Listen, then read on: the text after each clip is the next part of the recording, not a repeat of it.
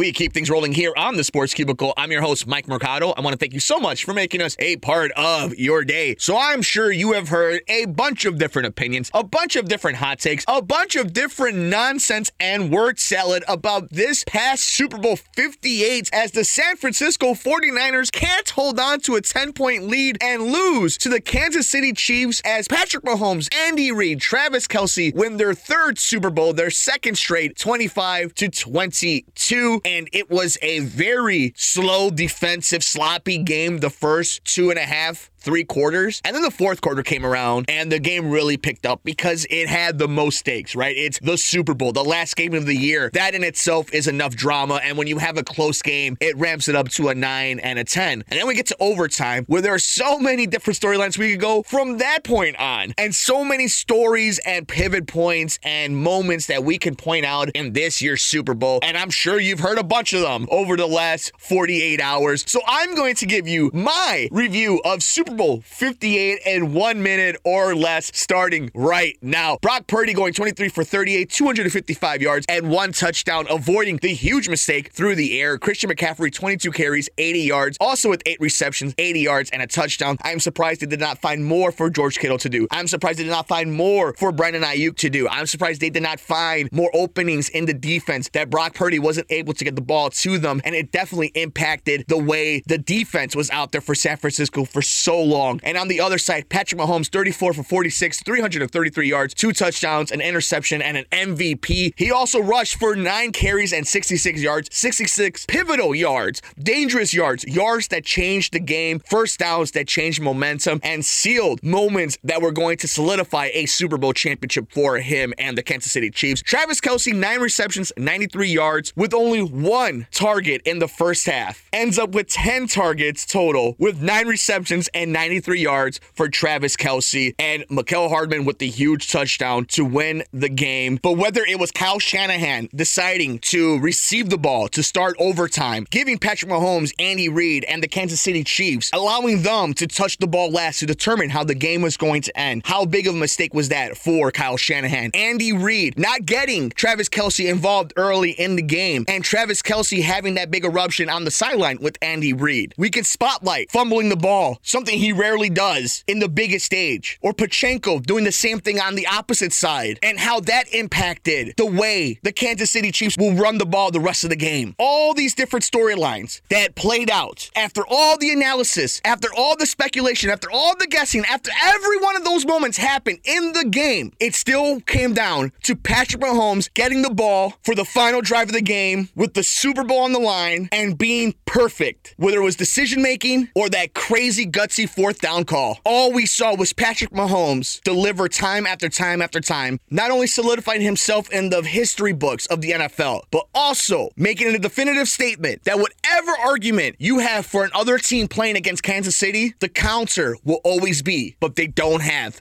Patrick Mahomes.